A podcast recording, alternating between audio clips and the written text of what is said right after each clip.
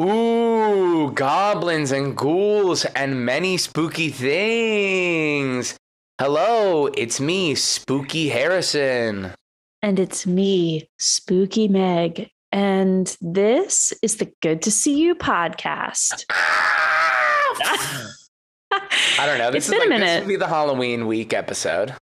yeah. Yeah. And this week we're talking to Jaylin Conner. And Jaylin is a musician, a producer, um, someone who I had not met before, or if I had, it was in super passing. And it was very fun to like really get to connect with somebody new on this episode. I had a really good time. And um, yo, this is an awesome episode. Jay rocks. Yeah. And it's been a minute and we're happy to be back. And we are going to get into it. Woke up this morning, didn't know what to do, so I looked around. Then I saw you, yeah, it's good to see you. Yeah, it's good to see you. We're gonna talk about some stuff and some other stuff too. Yeah, it's good to see you. Just an Amazon.com order sometime Yeah, right. last summer. correct, correct. How oh my gosh. And it's nice to meet you. I'm Harrison. It's nice to meet you too. I've heard many, many things about how talented you are, and Oh I've shit. seen like Cool. like Thank- some clips from like Emmanuel and Hassani and stuff like that. Oh, Uh, cool. Hell yeah. I didn't know you know them. That's tight. Well, awesome. yeah, yeah. But yeah, no, it's it's, it's going all right. How are you, man? You're I'm good. I'm good. It's good to see you. How are you? doing all right. It's good to see you too. I'm glad. love that- your. Oh, I was just going to say, I love your bucket hat. Oh, thank you. because my hair is like really flat right now on my head, and I need to wash it. the headphones are helping me with that also. I understand. Oh gosh. Where in the world are you right now? I'm in Tacoma right now. Um, Okay. And you correct me if I'm wrong, but you are like local to Maryland, yes? Yeah. Born and raised. And are you born and raised Tacoma? Are you like relocated there? I was born in PG, and then Okay. for like my basically all throughout my like K through twelve, or I guess like third grade through twelve, I moved to the Shady Grove Rockville area, and I went Okay. to like Lakewood and stuff like that. And then I moved out to Olney after I graduated, and now I'm in Tacoma because I moved Okay. out at my mom's house, so I'm in an apartment now. Nice, nice. Um well wait, no, go ahead. Go I ahead. was going to ask, how do you know Emmanuel and, and Sonny and all them?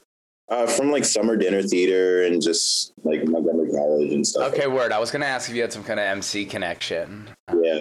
in there. Cool, cool, cool, cool, cool, cool. What did you, did you like go to MC?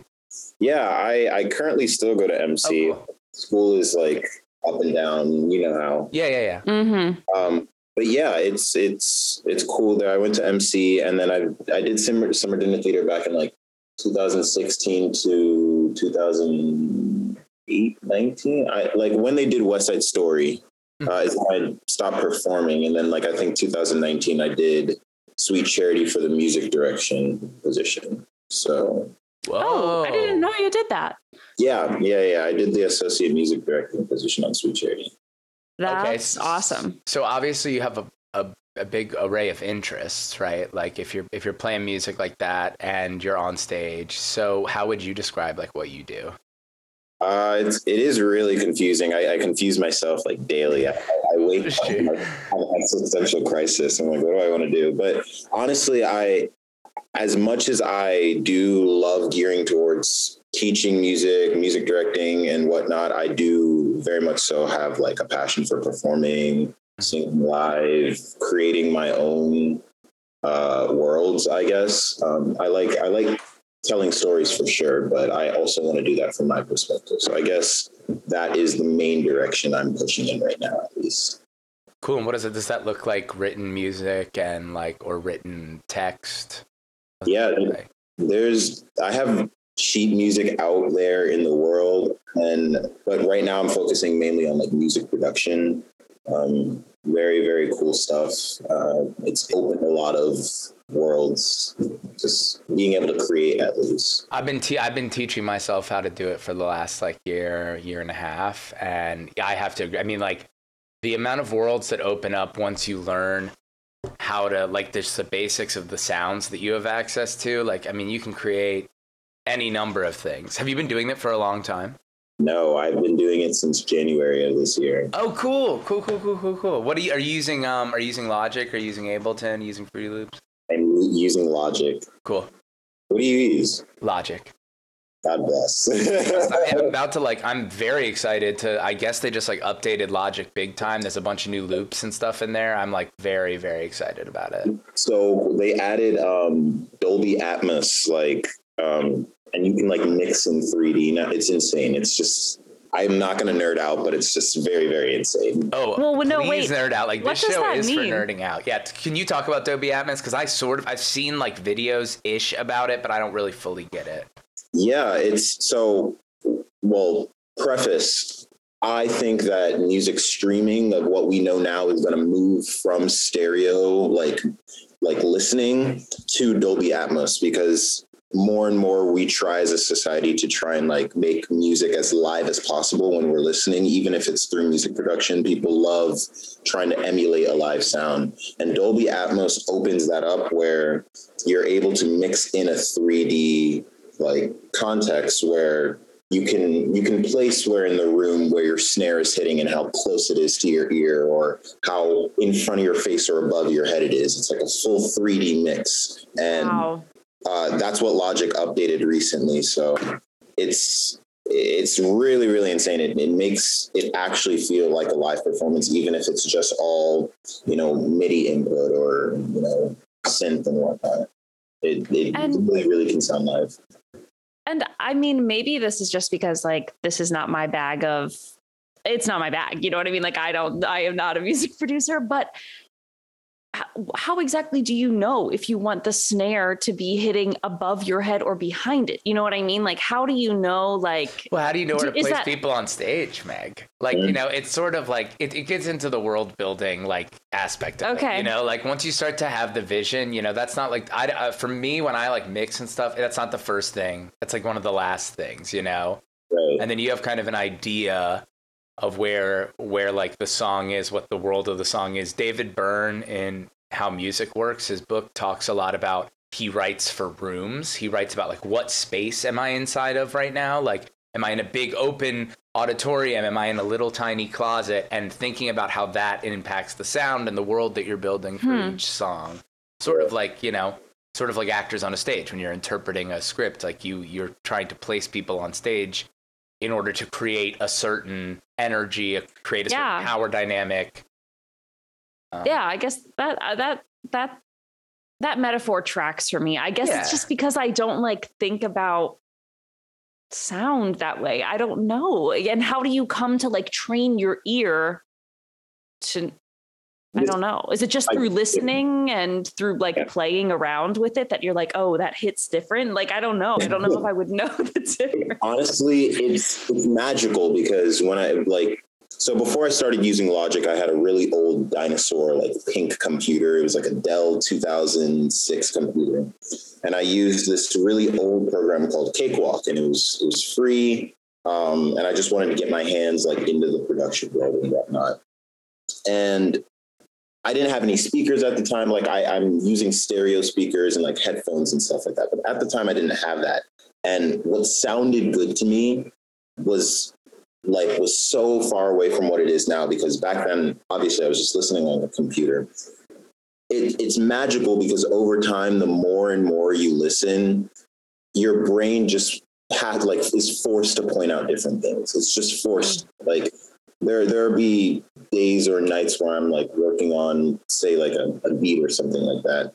And I'm I'm looping one section over and over again to a point where the mix starts to like disassemble itself as music and you really start to hear the individual mm. things that's going on. And like that's when you you start to like you step away from the numbers and stuff. You have to be like all right let me listen to my ear like i've listened to music my entire life where would a snare hit if i were listening to this say at a sitzprobe you know what i'm saying like that like Mhm.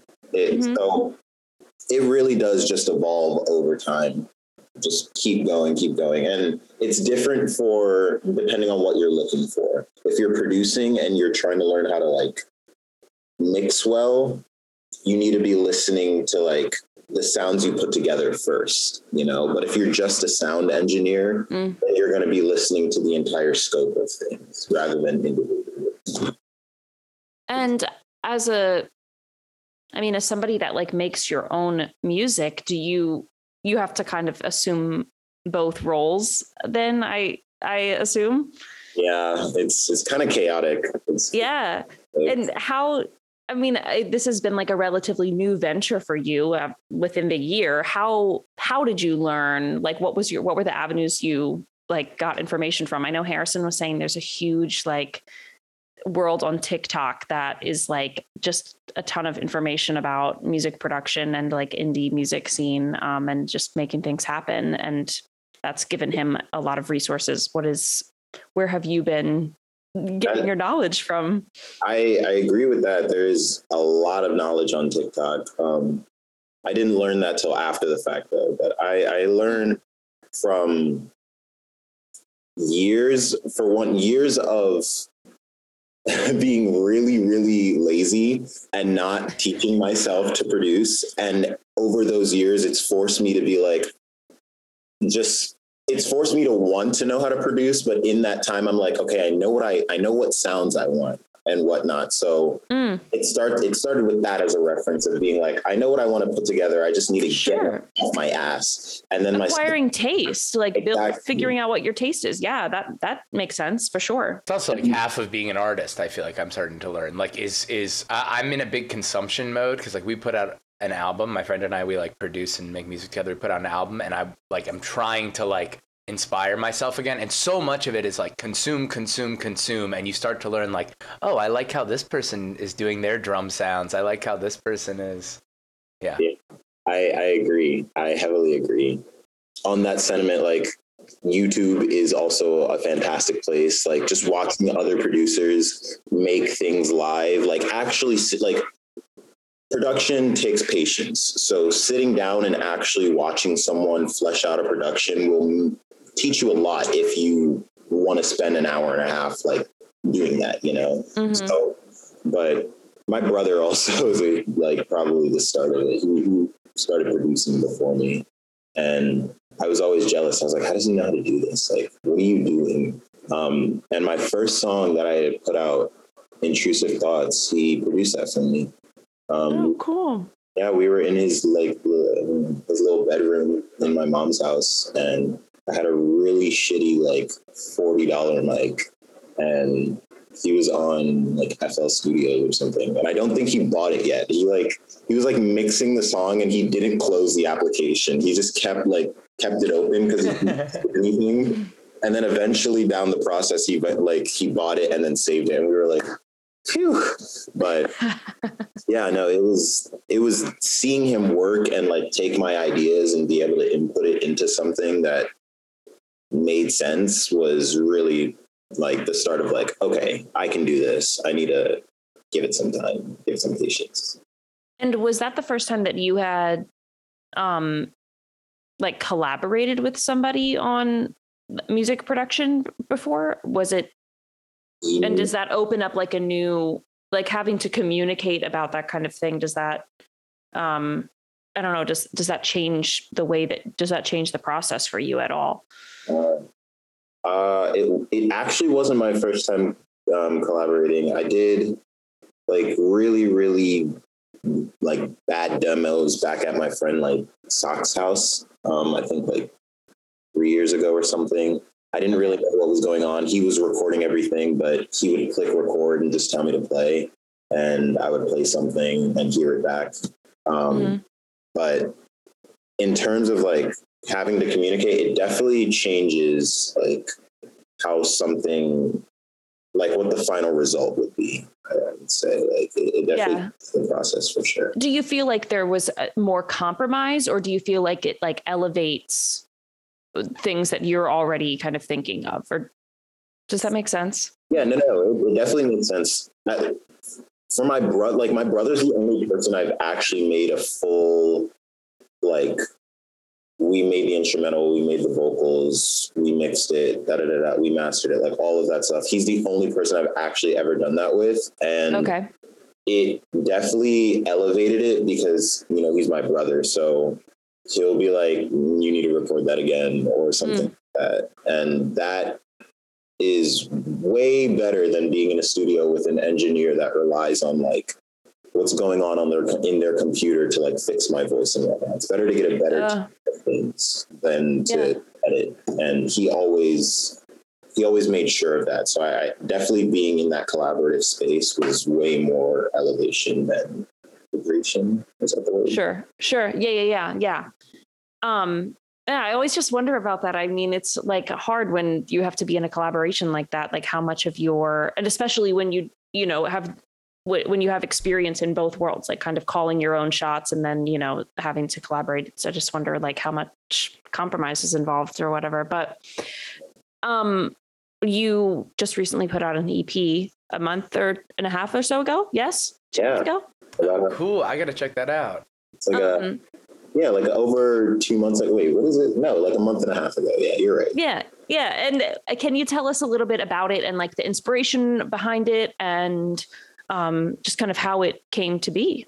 Totally. Um, the EP is called Twenties, and it's on all streaming services. And it it, it kind of came out of nowhere, but it also was like in me for a while. I think. I think it was again needed to sit down and figure out what was going on, but Yeah. 20s kind of explores the early adolescence um, or the early ages of like young adolescence. So from like kind of 18 to 22. Um, I feel like a lot of people talk about just just when 20 starts that it's like oh it's the time of your life and whatnot but people forget the like the coming into your 20s like that part and so mm-hmm. you're still holding a lot of things from those ages. And i wanted to really cover those really early tight years of like what it's like to be losing friends for the first time what it's like to be falling out of love what it's like to be falling in love what it's like to you know really not like where you're at like physically or financially emotionally in life and like being real about that just like saying it outwardly like damn i'm broke or damn like xyz i know to, i need to go to therapy. Mhm. um, those are things that is so hard to admit as an early like in your early 20s because you're hearing it from everyone that's like 26 and above i would say Right. and like from your perspective you're like 26 27 oh my gosh it's years away like Mhm. it feels like so much and honestly i just wanted to cover that. And I, I completely agree with everything you're saying. I also feel like in so much media, you're, it's really like the 20s is a very confusing age, like to ever see represented, you know, or hear represented, um, especially like you're talking about like the early 20s, because you're seeing anybody that's actually like 21 or 22 um, i mean i'm talking about just like on screen but is probably playing a high schooler you know what i mean? And we're not writing about like just out of college Right. or those like people have like in uh, uh, in media those people that are in their early 20s have jobs where they make like a hundred thousand dollars a year at like a marketing firm. Like they never show people that are like broke in their 20s on tv and like honest to God, struggling with shit one of the thought only Broad shows City. of Broad City. That's what I was going to say. Oh, Is yeah. one of the only shows I've ever seen do that. You know, um, maybe that's a little not bit like, like, self-righteous like girls is so fucking self-righteous by the end Sure. shameless oh yeah shameless does a good job of, of that too okay. I have not really watched it. It's on my. It's definitely like on my list of things to. It's just so many seasons. I'm It's so like, I have to really make a commitment to. Watch the first one and then like determine how you like it because Okay. it is a lot. but yeah, but yes, to this point, I feel like there's not always a very accurate representation. It's honestly like the 20s are glorified and like really, like you're saying, they're very glamorized, or we're watching what I know to be 22, 23 year olds playing high schoolers. And then it's it's, yeah, I, I just feel like no one's really talking about that in between where there's a lot of huge changes. Um, I feel like a lot of times people think about like that 18 or like, you know, the graduating high school, like going to college, like that is a really big shift, of course. But there is like another very massive, like Whoa. probably even and and less hand holding in the like grad, Mhm. you know, in in the like 21, 22 year old. Well, no one's Uh, anything. transition. you. Yeah. You know, like Yeah. No one's telling you what to do at all. Like, Right. it- No.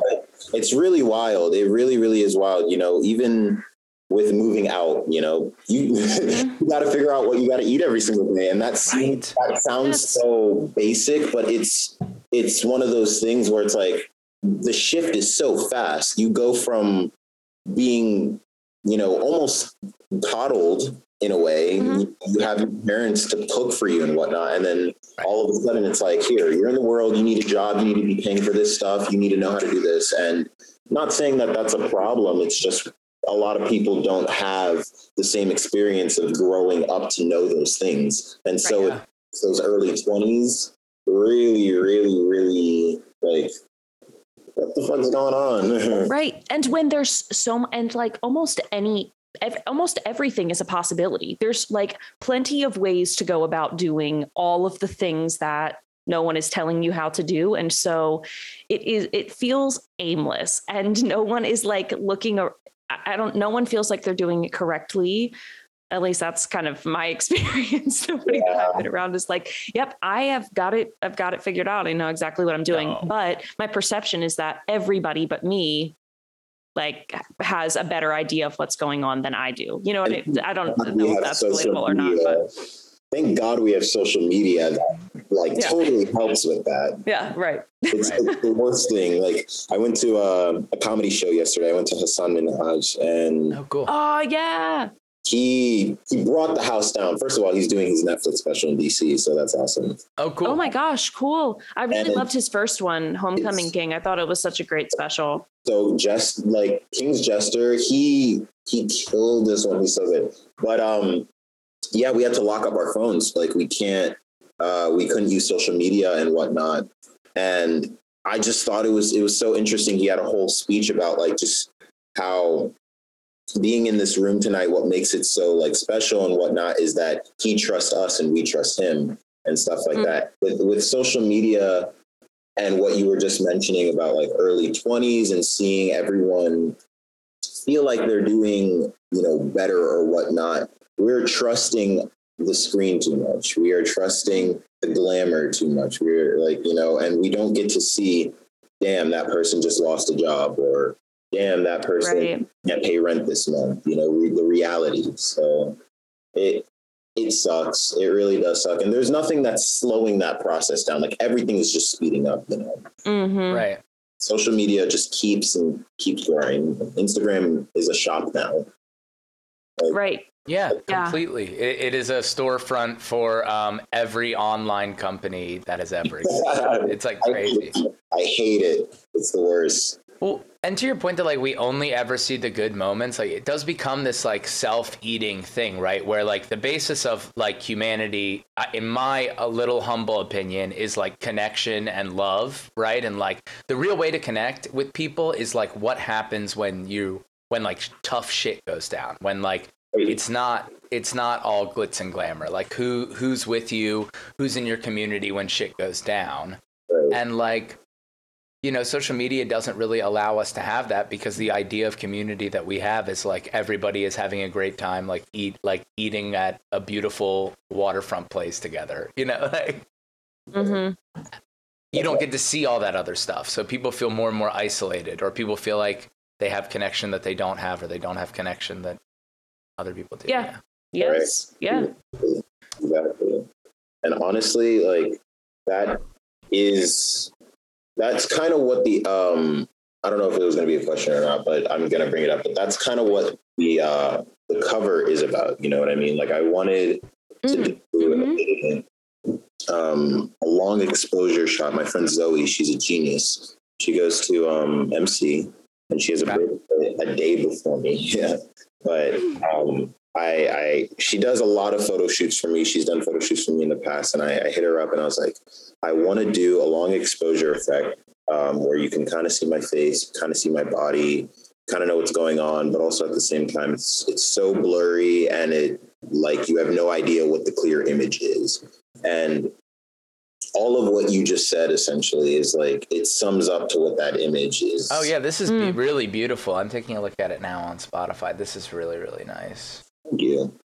It's just, you know, it, it you don't really know what's going on in the early 20s or kind of just mid 20s it can be like even, you know. Mm-hmm. You might not know what's going on. So I I I, I wanted it to just be transparent but not. Yeah. Well, you're exactly right. You can you can tell what that is this action essentially. You know what I mean? But the it's it is really effective.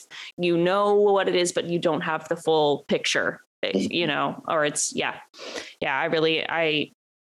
th- that's very cool that it was a, that you were able to translate that so effect and, Honestly, and that she was It- effectively. yeah, no, it was her. She is a genius, yo. I literally put my hand on this and she said, move to the side. And I was like, okay.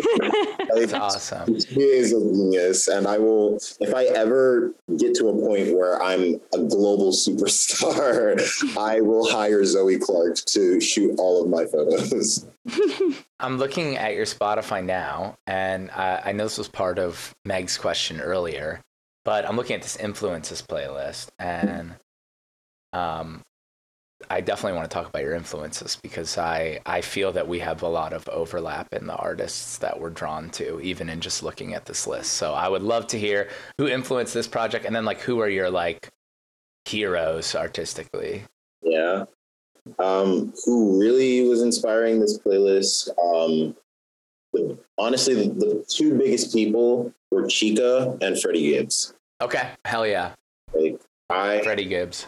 I don't know what it was about the tone. I, I think it was okay. So, long backstory. I recently started getting into like a beat maker community and whatnot, and I started making a bunch of beats. And my friend invited me to this place um, called Joe's uh, Joe's Record Paradise down in Silver Spring, downtown. Right down the street. I was in there yesterday. I went to go walk Yeah. around, and I was in there yesterday.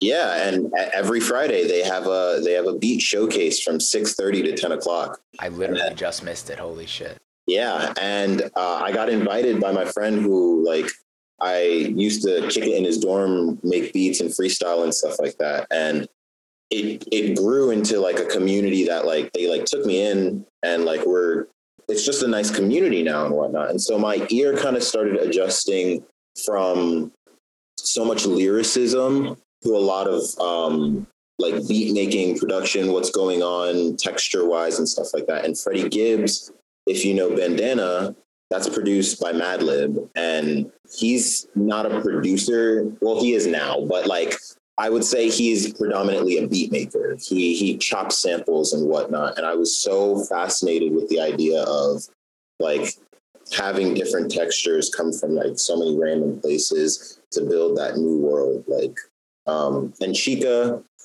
homegirl is just so talented man. Her her her flow it's really the lyricism for her that i was like i need to write this project like now and actually not Yeah. freestyle on something like I, I really wanted to make something memorable you know Yeah, I see And- Tierra Whack on this list too, which makes me Oh, really yeah. happy because Oh. Whack World was a big inspiration for the record that we put together. Just in the way that it moves, really like the way it's moving, and all the songs are like quick and really concise and get the ideas across. Yeah, th- I love Tierra Whack, so I'm excited to listen to your music, man. Thank you, thank you. I appreciate it. Um, but yeah, I I would say yeah, those two inspired uh, a lot of the project. Um, All time heroes, Amy Winehouse, um, Cool. huge huge one. Um, Thelonious Monk. Um, a, a lot of um, there are two ballads on that project, and I didn't want to just record like basic piano chords, so I actually every single time I did a new verse, did a new chorus, did a new pre-chorus or whatnot, I would do a new live take, um, Mm. and then I would chop it up and put it all together, so it's just one long piano ballad.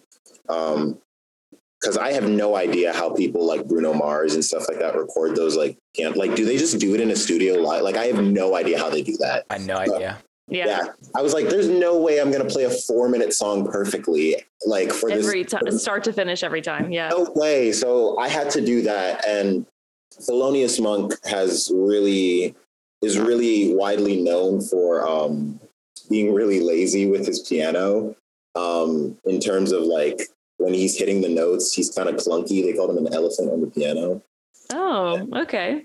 And so um, my my chorus teacher when I was when I was younger, she was like, Jay, you don't know theory, you just know a bunch of cluster chords. And so when I was making those two records and putting all those two together, I was like, Thelonious Monk wouldn't care uh, that I wrong notes, Like, right? no wrong you famously say there's no wrong notes. no wrong notes. I just I'm just gonna slap them together and I'll mix it later. It'll sound good. but yeah, those those two. Amy also. She's I mentioned her on the project. She's just so her lyrics, man. They make me cry. Yeah. They're so good. Yeah. It's, I mean, it is heart on your sleeve like nobody else. Yes. And yeah, yeah.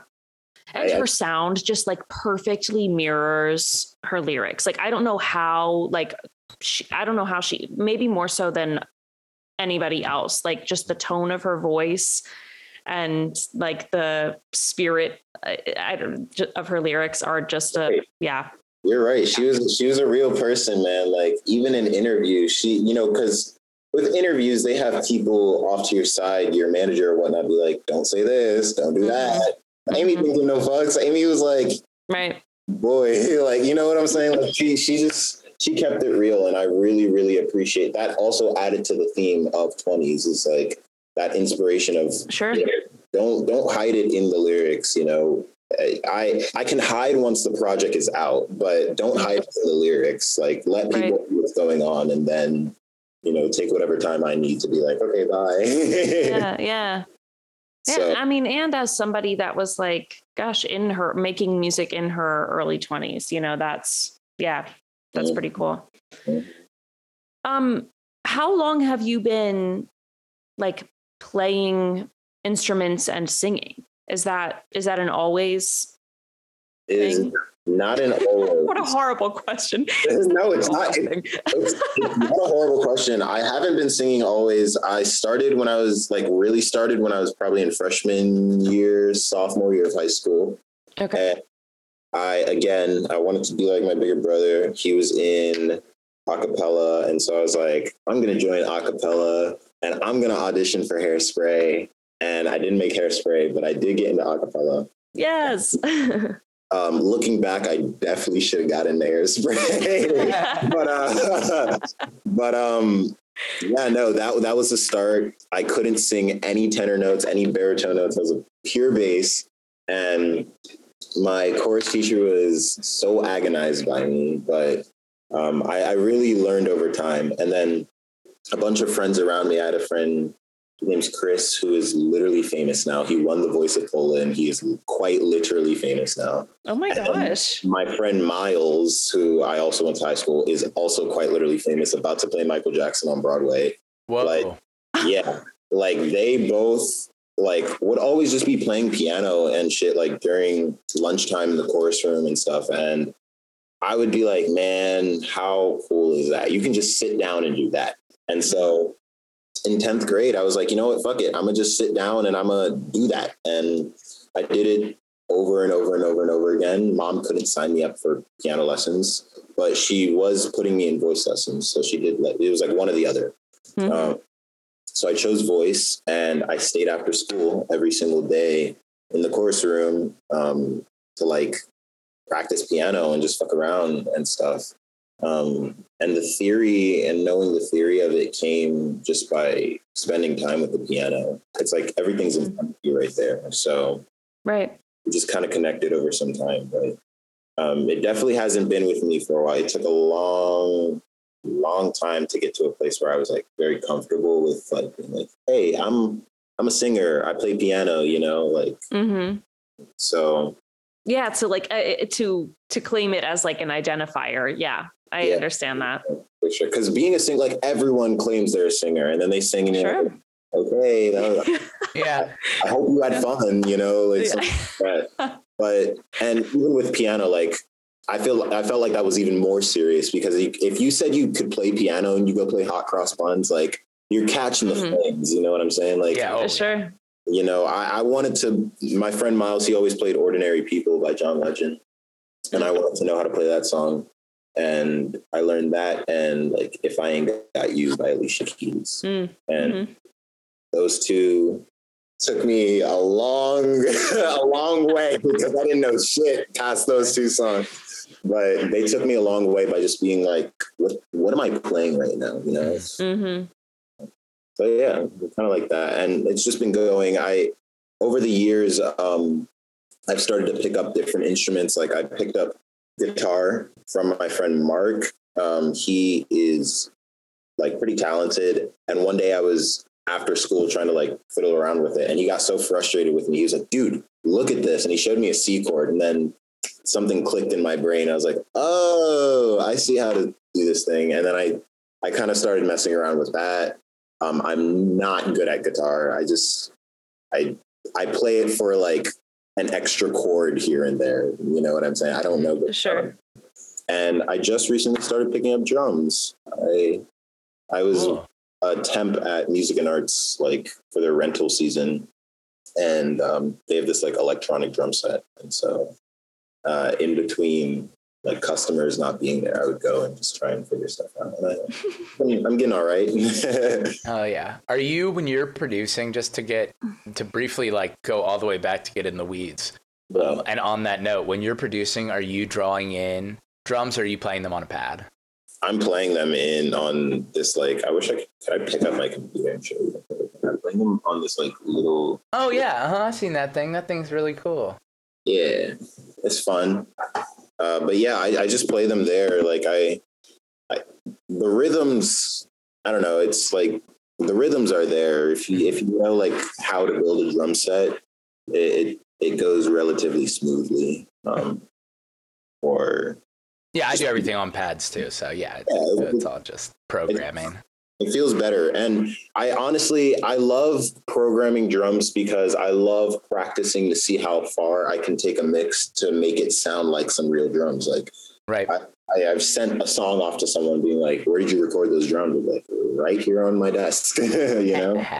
So I think that's the beauty about music production is being able to like dress something up um, in a very, very granular way that you wouldn't be able to if you were like, say, in an orchestra where instruments are limited to do what they're designed for. Yeah. And uh, this was my second part of my question, which is more relevant to kind of where we were. Right. Obviously, like looking at the covers of the the single and the the EP and and the playlist and all that, you obviously have a a care and an eye for aesthetic.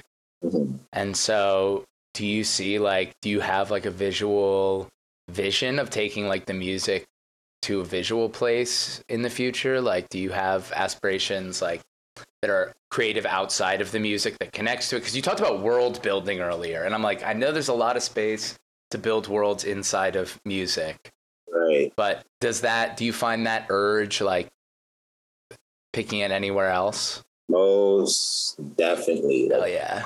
thousand percent. I'm I am trying so hard to like find a team to put together so I can start doing visuals and whatnot because I do have so many ideas for music videos. Um I have synesthesia, so Uh huh. like all of like textures, colors, smells, all of that stuff just is is there already when the song is made and I just want to like build it into that world but I don't have videographers and stuff like that but maybe I I want to start exploring with it maybe just shooting my own stuff um seeing where it could take me but most definitely I do want to start expanding visually outside of just producing and whatnot Right. Yeah. Uh, can we talk a little bit about synesthesia? Because I think that's an interesting thing that nobody's talked about on the show yet. Mm. And if you're interested or, or willing to share a little bit about like what synesthesia is for people who maybe don't know that are listening, and then Yeah. kind of like maybe, maybe when you realized that uh, that that was an ability that you had. yeah Cool. It's a very interesting. Mm-hmm. it's so cool. It like so synesthesia is it's different for everyone. When, Yeah. When you're a baby, you have different parts of your brain that are still glued together and connected. So sensories, like overlap with each other. And every single baby has a form of synesthesia because we're trying to match colors and textures and whatnot to certain things. Uh, so their brain is working that way.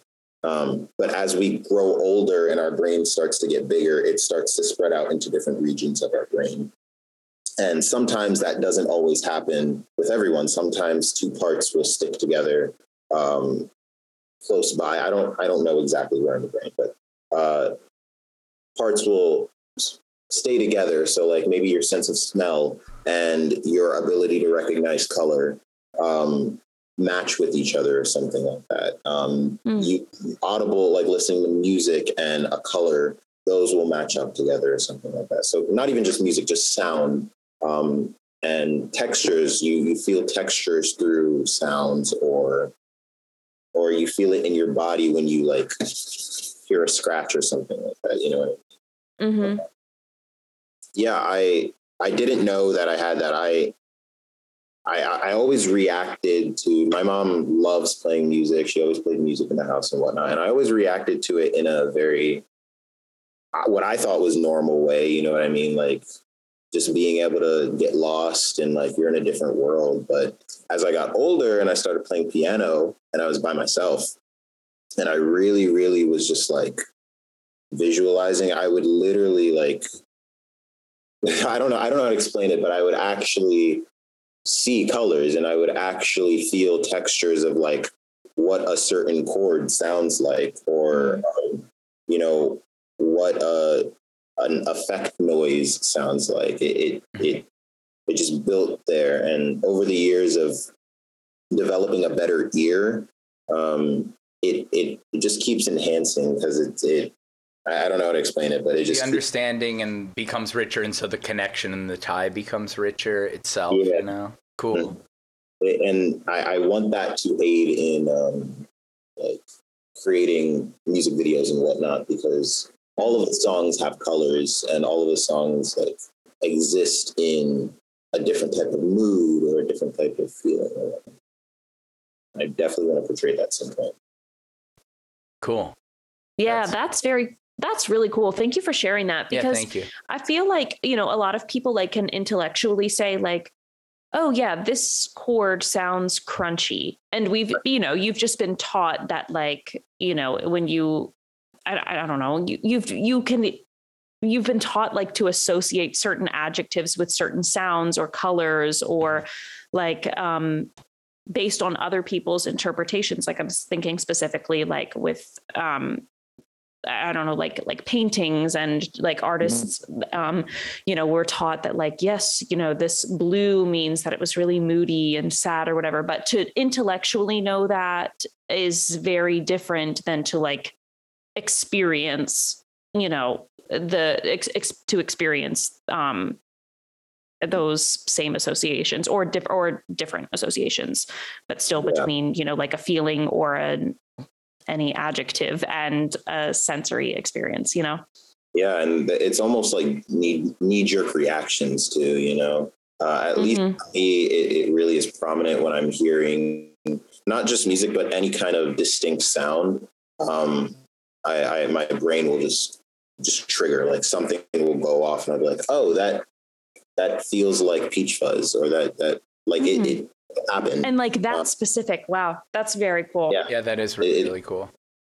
you know it, it's and I, I i wanted to get that in i don't know when you when you listen harrison i don't know if you both have listened um or not i know harrison I have listened. Yeah. but um in the track 22 at the end there's a lot of weird textures in that.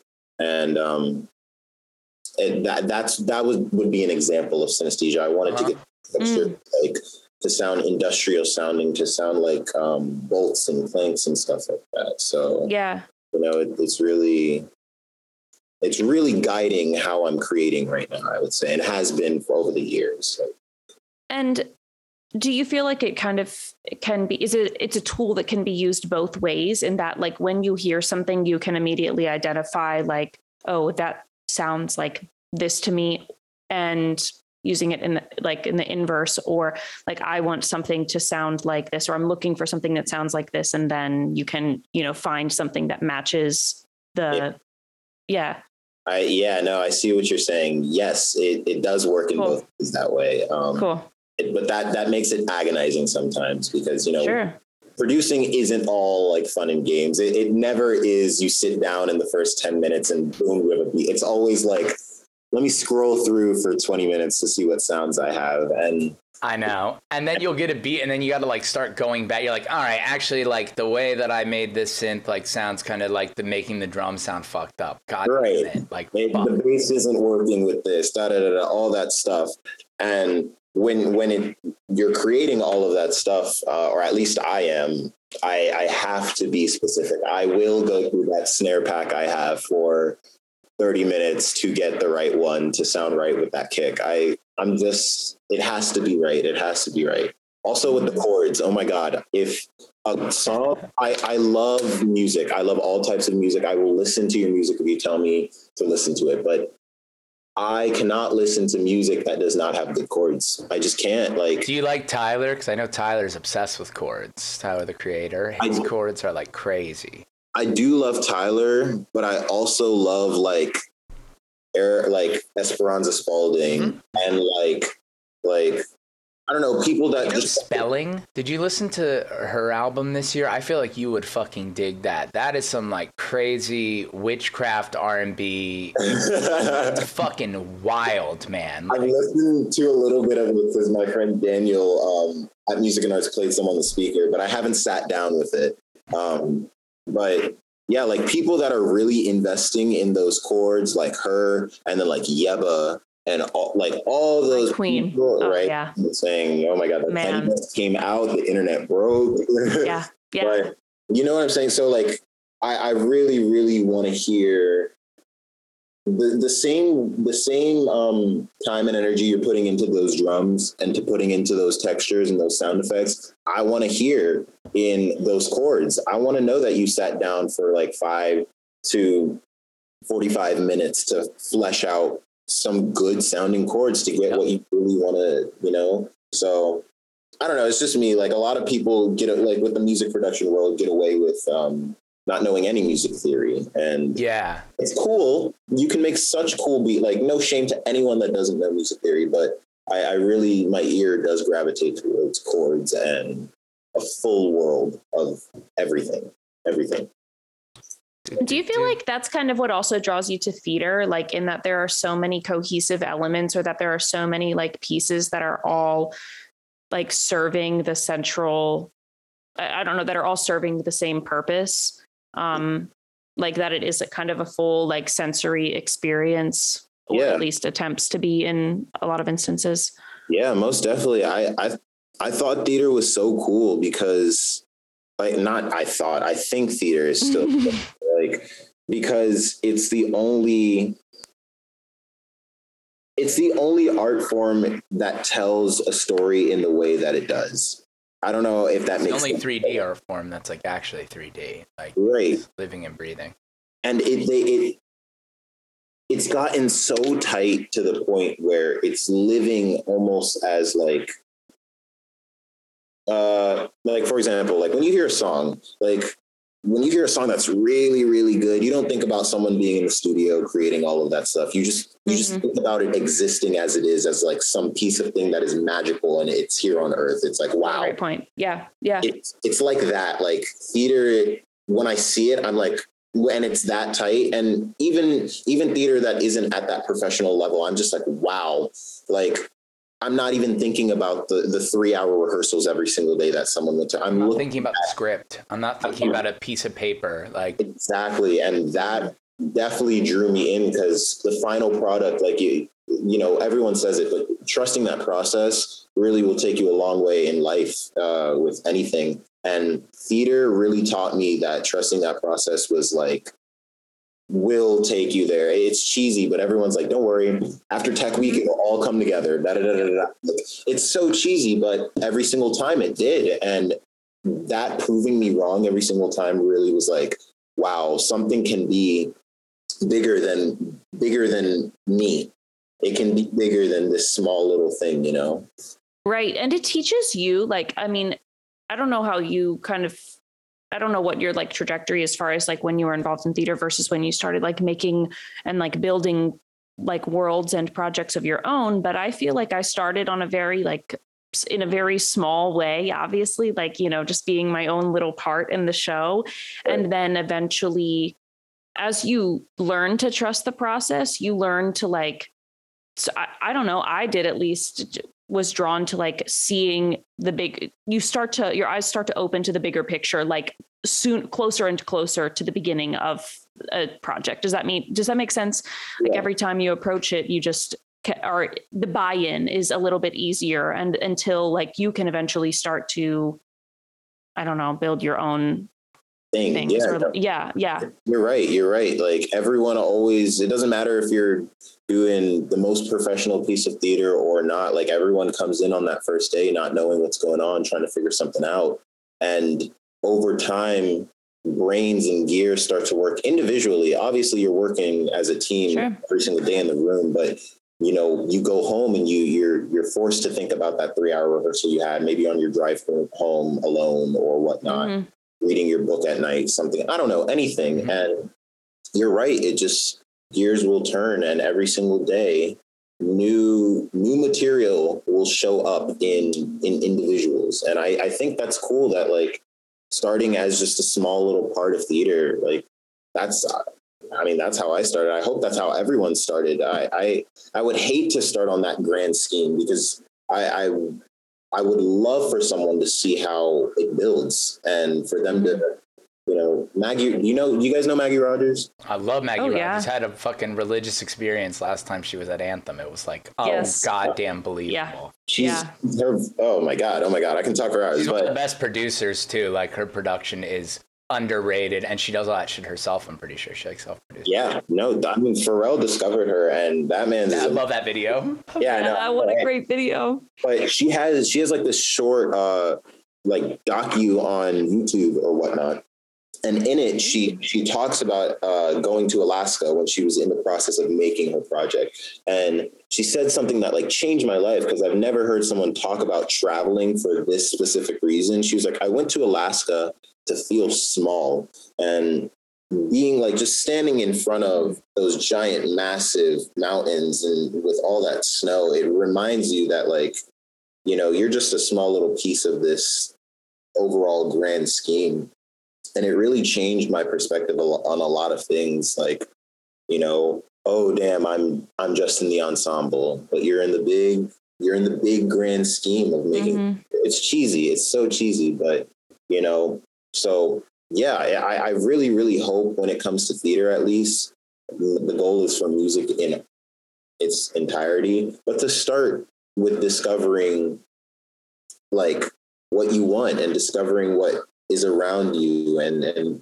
growing into your space not necessarily just like being like i'm ready for everything because most of the time you're not Yeah, Yeah. yeah. Oh, that's yeah. I like that a lot. I haven't. I have to watch that um that doc. yeah 'Cause it's, I have heard her talk about like. I have heard her talk about that song, but I haven't heard like that specifically. And yeah, that's. I mean, what a great point. Like to just drop it in the chat right now yeah. Oh hell yeah. Super she she looks so baby in the video because she's so young Hey, but you got to shout out Marylander. We love to Yeah, see it. true. Yeah. She posted something on Instagram earlier this week that was like making the record that I'll tour for a lifetime. I can't wait. Like, oh Oh, yeah bring it on. oh my gosh, I sent a chill down my spine. Like, i feel- i'm excited i'm excited there it is She, thank you. She Yeah. Well, thank is you. just unbelievable. When to briefly detour and talk about Maggie, what what I loved so much about the last tour she did paired with the album, like, cause I loved her in a Past Life, great album, great record. What she did so brilliantly on the tour for that show is that she turned the back half of that album, which is pretty, it becomes more and more acoustic and stripped back, the record. It starts in this very like dance hall electric place moves into kind of this like folksier sound, which is really really cool when you're listening to the record. In the on the tour, she fucking reversed it. So she orchestrates all the back half of the album to be like super dancey, and it gets to the point where she ends the show playing Alaska herself on an acoustic guitar, like with no beat, no anything. Like talk about like really taking a project, getting into it, dissecting it down to its core, and then like sh- manipulating it to give people new appreciation. Because I was slapping the back half of that album. I agree. I agree with that sentiment so much because uh, same thing that I was saying about music, like having good chords and whatnot. Like I think music should be able to exist as both a production and both a live experience. Like obviously, you're not going to make every single song to experience live. Sometimes you just want to, you know, make a nice beat, put on your headphones, listen, blah blah blah.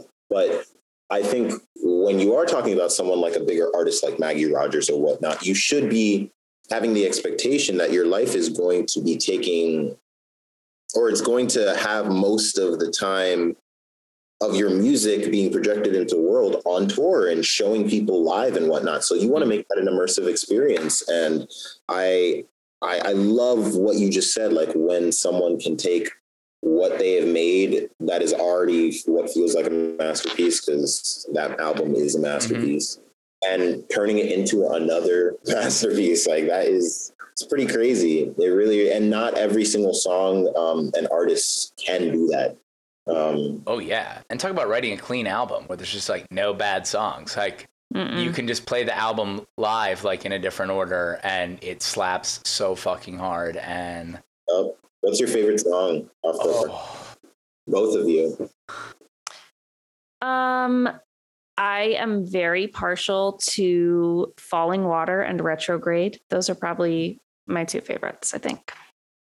I think that Past Life might be one of the most beautiful songs ever written. Like that song is a song that like through my last breakup I like sobbed to over and over. Like that is a I'm like tearing up thinking about how beautiful that song is. And it's simple chords and like ugh that song and um I also love the knife at the end when she does this thing in her Mm. songs at the end where she'll take the rhythm that she sung the whole time and change just one little part about it and you're like "Mm, yeah you fucking are crazy. Like she's crazy.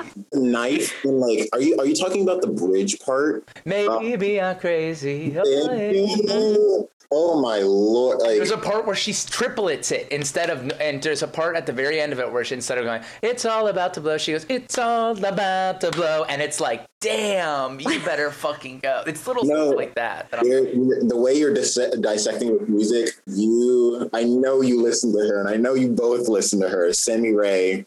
Mhm. We saw Sammy Rae, and we talked Oh. about Saw on this her. pod.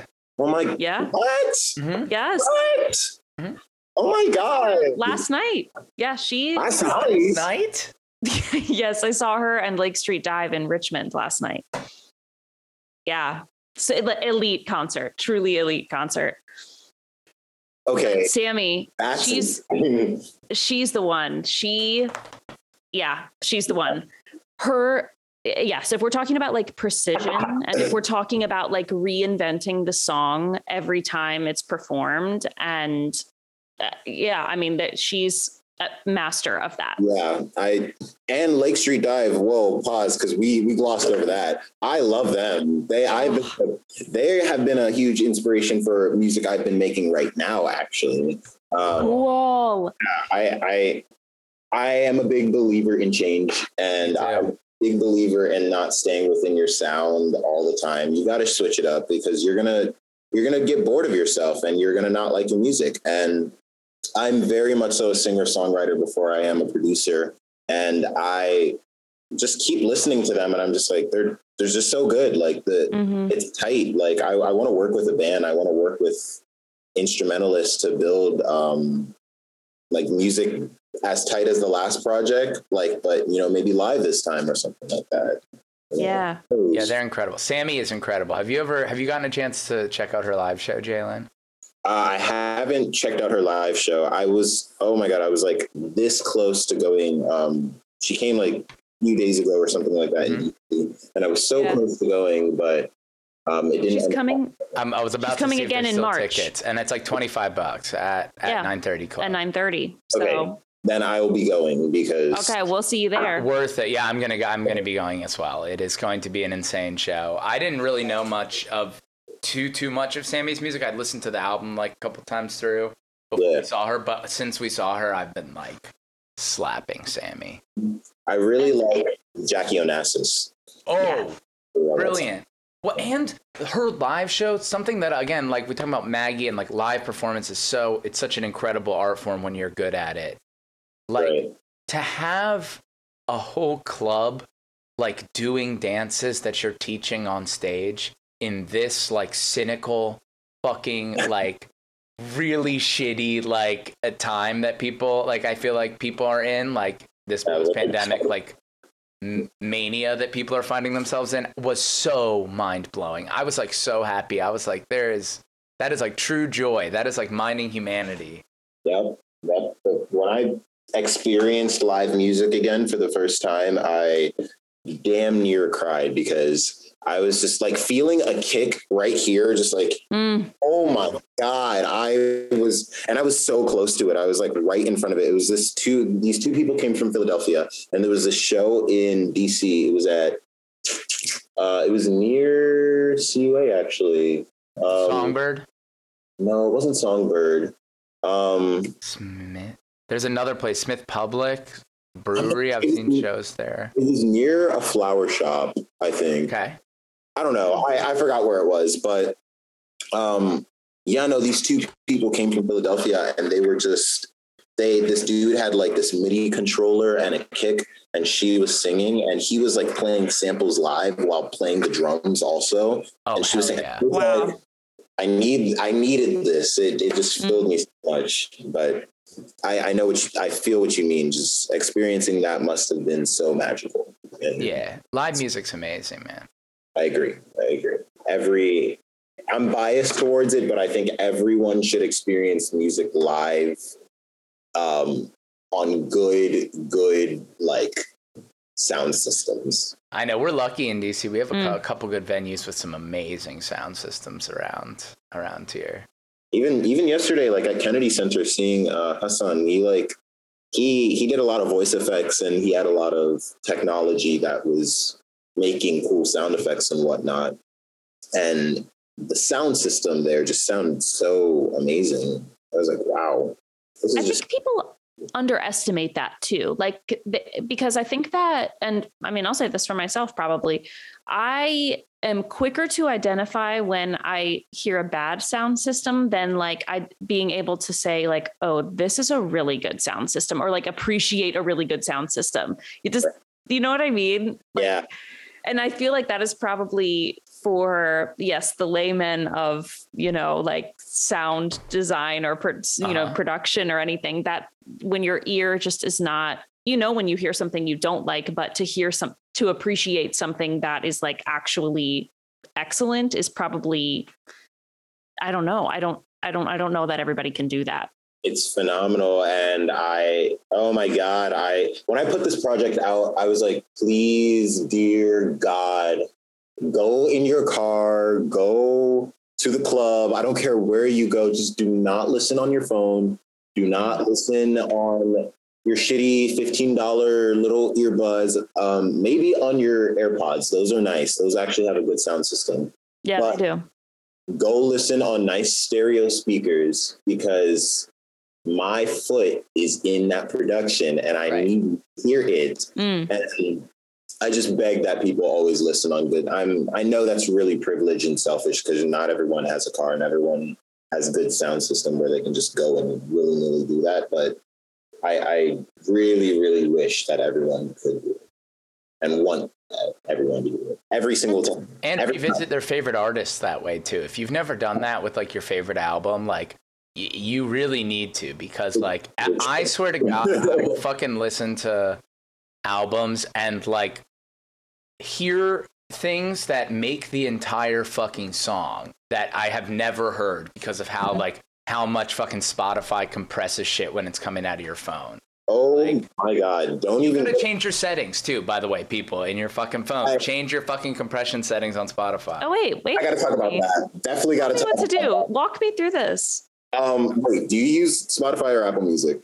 Spotify. I use Spotify Well, nonetheless, if you go to your settings on your phone and you okay go to music, you have an EQ setting. and you can EQ what you are listening to. Like it'll adjust the the exactly. Oh, is that on Spotify right there? Yeah, I, I mean, I EQ my own shit. I also EQ'd my car using the using like the bass, treble, and mid, and like I got shit going crazy. That's what I'm saying. Like people really can listen on some good sound, and they need to by just tweak. Even if okay, even if you have to listen on your phone, go into your settings, put it on best settings. You now have lossless audio. You can turn that on where you have lossless streaming, so it, you will not miss a single beat of any production anywhere with the the streaming service. Yeah, automatically it just said it was on like automatic audio quality, not very high, when very high is an option. Why would it do that? Because it wants to save you data. Yeah, Apple had an update where it put in a lot of things. and, like, Oh. it- it you might have saw a lot of notifications in the beginning that have just like, do you want to allow this? Do you want to block this? Or da da da da da. And like Uh-huh. those, those new updates and whatnot. Um, Wow. Yeah, there's a lot of good stuff. There's a lot of good stuff that you can do to boost your shit. If you, Okay, I'm sure there's. YouTube videos too. That's like get the best sound quality out of Spotify or Which whatever. goes Uh-huh. back to Dolby Atmos because there's there's a setting on Apple phones with Dolby Atmos that like most songs now that are being uploaded to streaming services are made with some type of Dolby engineering in them, and they add it as an option to just be listening in there uh, in that mode just in case there is. It doesn't take away from the stereo sound; it just opens up um, the headroom for things that like are placed to the ceiling or placed to the Mm. bottom. Apple Music is starting to get appealing more and more. The more the audio stuff they're doing, but I do like the social aspect of Spotify. Like I like it too. I do. That's the only thing is I like being able to to be honest, I like being able to look at what people that I'm friends with are listening to. Yeah. And I like I mean, you can do that on Apple Music, but it is just like, yeah, you can. Like, if you, um, well, you can follow people on Apple Music, and if you're listening to an album, and if you just like scroll down, maybe I can show you right here. If you just scroll down, it'll show you like, like that your friends or something are listening to that or whatnot. oh, that's pretty cool. Yeah, it's really. It's I, I like my creepy sidebar I have over here at all times. Everybody's fucking listening to when I have my computer up. I'm always texting. I'm always like harassing my friend So- Taylor. Have you met Taylor Witt? Have you ever met him through Asani or Emmanuel? I know that they were hanging out for a while, but he, I'm always fucking harassing him about the stuff he's listening to on Spotify. Like, I'm like, yeah. what the fuck is Moulin Rouge the musical doing on here? hey, You know all these songs. yeah, You know, all these songs exist like perfectly. maybe he's having a belt session. You know? I know, know, just Oh, it'd be like that. I'm here alone. My girlfriend is at the Renaissance Fest right now, so I have a full reign to be belting in this apartment. oh, beautiful, I beautiful. have, a, beautiful. I have a show coming up on the 9th, and um, I actually should be rehearsing for that um, later today. I, I have my friend Kevin. He's gonna be a drummer for me because last time I just did it like solo and uh, Mhm. like fully acoustic stripped back. But this time I want to have like a drummer, and I kind of want to take uh, one of the songs off the project and like rework it a little bit, figure out the chords, see if I can do like a little different version of it. Because Oh hell yeah! that would be so cool. So we're gonna see what it's like. It's gonna be at the When- war. That's awesome. I think you, yeah, you posted about that. It's like, um, is it at Union Stage or near Union Stage? Yeah, it's at you. It's at Union Stage. Okay, Oh, yeah, yeah, yeah. It's gonna- Um, in on the 9th. We'll have to check that out.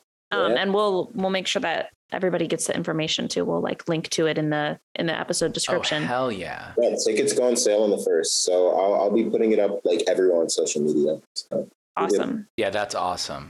thank you. Um, and what kind of stuff like will you do at a live show? Is it are you going to be doing things from 20s? Are you going to be giving new stuff covers? What's the So, um, so I'm doing the show with Sofar Sounds. Um, Okay. and the first time I did it like maybe last month, and um, I did uh, some stuff from 20s. I did some previous written songs that I have had over the years, and I did do a cover Um, so right now, I think I have some new material that's I'm working on, and I have some time up into the ninth to get it like a good rough draft of it. But um, I do want to do more materials from 20s to really promote the project still because Yeah.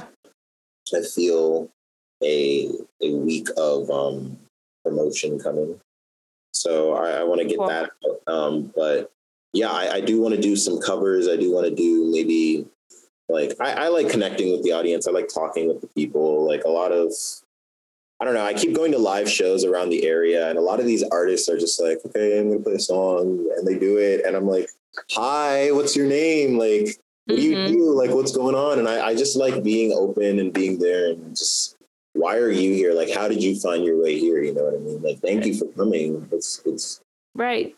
it's all about really what who's in the room, the connection. But yeah, like just stuff from twenties, maybe some old stuff, maybe some new stuff. Cool. Oh yeah. I uh we usually end the show with some uh, non sequitur lightning round questions. Would Okay. you like to uh, participate? Of course. Fantastic. Let's Okay. So today I have a few themes that I'm kind of thinking around. Since we had a lot of art talk, I would like to talk about art that's not music very briefly. okay. Three favorite movies. Three favorite movies. Um, that one with Matt Damon and um, Robin Williams. Goodwill Hunting. Good Will Hunting, great movie. Um, Black Panther because I'm Great movie. gotta, you know, Of course, of course. Um, my brother didn't like it, but I actually did like it. It's a bad concept, but Lucy, um, the one with? Scarlett Johansson, and it, she like has ten percent of her brain power, and she takes like this drug, and she gets stronger and stronger. Like she activates more percentage of her brain power, and she like starts to develop more abilities as she like accesses more percentage. Oh, And Interesting. They've been trying to catch her because like this drug is illegal and they like people are trying to sell it across like the world or whatnot. And she happened to get it. And I don't know. It's it's really cool. I went to go see it with him and he was like, eh, I didn't like it. I was like, that was cool. She was fucking with dolphins, dude. that awesome. I'll check that out. Yeah. Yeah, that sounds really cool. I haven't seen that. Um, if you could be in any cartoon, what would it be? Ed, Edd n Eddy. Oh my god. Oh hell yeah! Those guys, those guys look like they'd be some fun. Yeah, just like that show is so stupid and so fun. Like I, I wouldn't want a serious cartoon show. Mm-mm. Yeah, like, um, imagine getting like trapped in like fucking Last Airbender, and you're like, God damn it! Like, like, um, like imagine like not even being the avatar because I feel like yeah, right. man did not even have stress on his back. He was flying around with this big old bison. eating wow. food. I'm talking Uncle Iroh. That man probably was stressed to no degree. Like, come on. yes. I would hate to be like just like a lackey in the Fire Nation, like just like some like idiot who they're like, yeah, carry this shield. I'm like, shit. Oh my god! and you know how they get knocked out in every single episode. It's not like Naruto. Naruto, they'll throw one knife at you and it'll miss every single time. But no, Avatar, they'll throw one boomerang. That's it. Yeah, they're just like, here's some wind, whoop, and like a thousand people die off a ship. Like, I love that show though. That yeah, show. that show is tight. What? Um, and then shift, shifting gears. What's the best Halloween costume you've ever had? Ooh, uh, ooh, that's a good question. I honestly think the best one was a group costume. It was the three blind mice um, with um, Lennox and Bayron. Um, and yeah, it was at David Singleton's apartment. Yeah, Uh huh. We love David Hell yeah. Singleton. I love David. Me too. Why? Why is David so talented? and and just like the best and like constantly getting and revealing more talents like it's actually like crazy like that dress that he made that like fit is like i was losing my fucking mind How is he doing? Like, where, where, what, what does he do? Like, I feel like he just pops up on Twitter every single day and he's like, guys, I've done a new thing. I've I invented a new thing. Yes. Like, like, David, what? i know well watching david like get in like well david we love you we're talking all about david Hi, David. I love you. Hi, you. David. I love you. Um, Uh, but like David's David evolving and developing tiramisu during this has been one of the hmm. most amazing. Like just watching the creativity, watching the like persona, the aesthetics, the like, oh, and just like amazing. innate talent fucking like brilliant. yeah from the jump just like really yeah yeah it's all so good Yeah.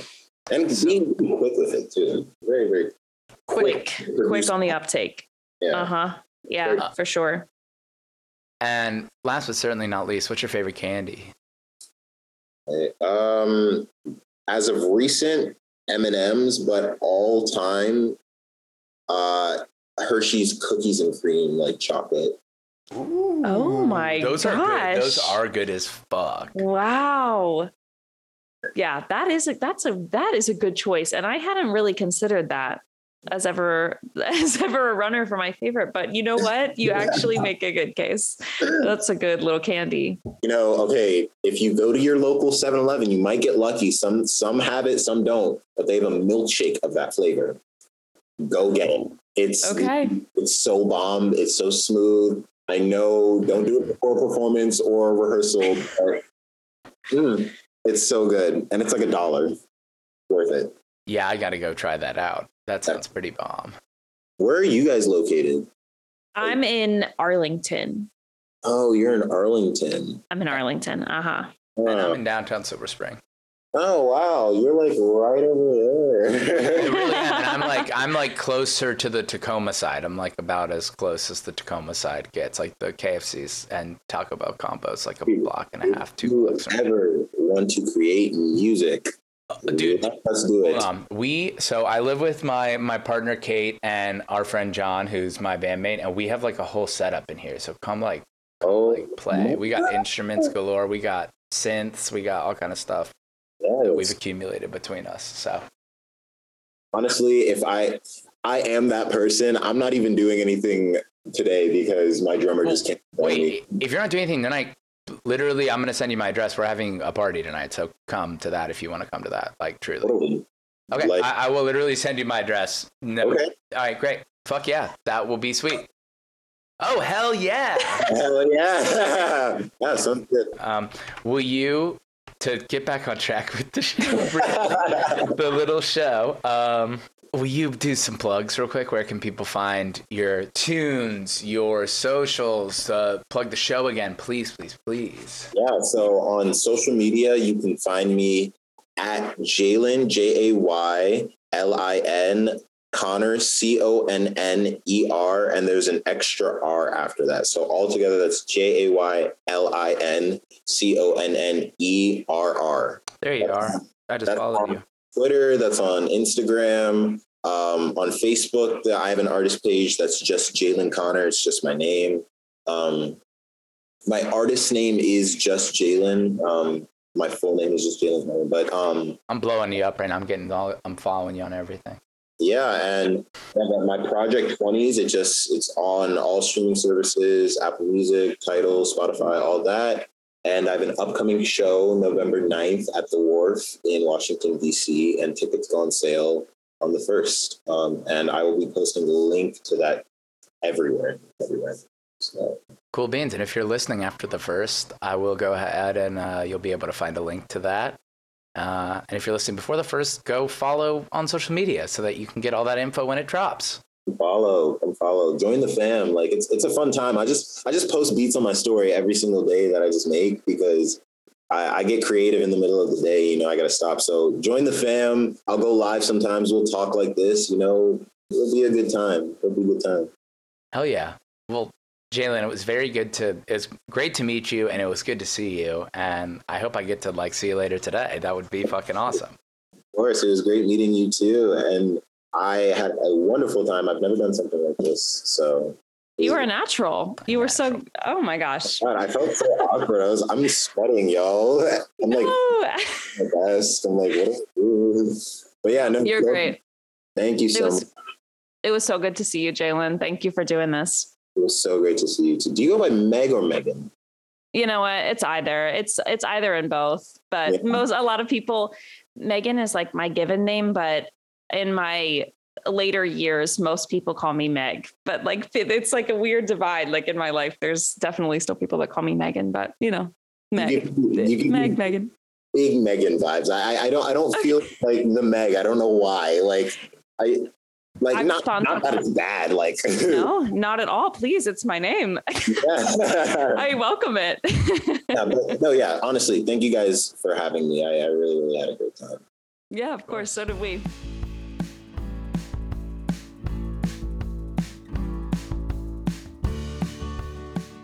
Well, things took a fun little turn at the end of this episode. And I you have to tell our listeners, did did you all follow through on your plans to We hang did. out? We hung out last night um, for a while. Super cool. We had a great time. Um, we had a great time like at the the little like Halloween shindig that we threw, and then like we got to like fuck around with like the synthesizer that me and John like to use for making music, and like talk about tunes and like it was great, man. He was great. He is a great, great guy. Very cool. Happy that we talked to him on the show.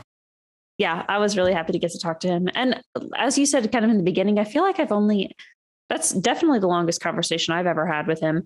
Uh, we've met in passing maybe a few times and like have followed each other on the internet. But uh, yeah, I'm, and I'm sorry that I didn't get to hang out with him in person yesterday, but won't be the last time. Yeah, no, no, no. I'm sure that we, you know, are in the, in the orbit of Jaylin. So I'd love Yeah. to go to to go see his show too. So if we can Yeah, make that yeah, yeah, yeah. that would be tight. yeah, definitely. Yeah, Um, okay, we missed an We episode. We missed an Birthday week. episode. Yes, but the thing is, now with our new schedule, when we miss one week, it's like we it feels like we missed several weeks because yeah. It feels like we that. fucked up bad sometimes. I Like, it- feel so bad, and I I love so the through line of this show of me and you like coming to terms with like a huge narrative on this show in addition to the interviews and us like enjoying being friends is the narrative of us realizing how fucking hard it is to actually do a show.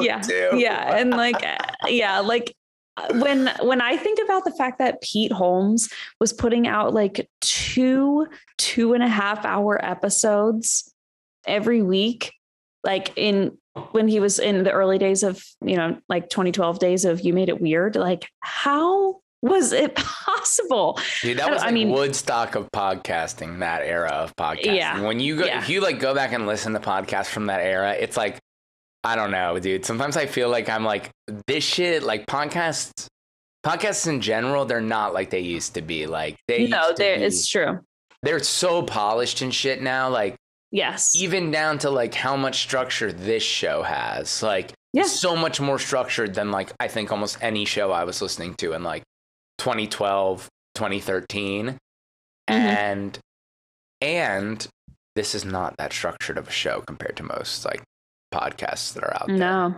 no yeah um Like the just read basically just like I don't know.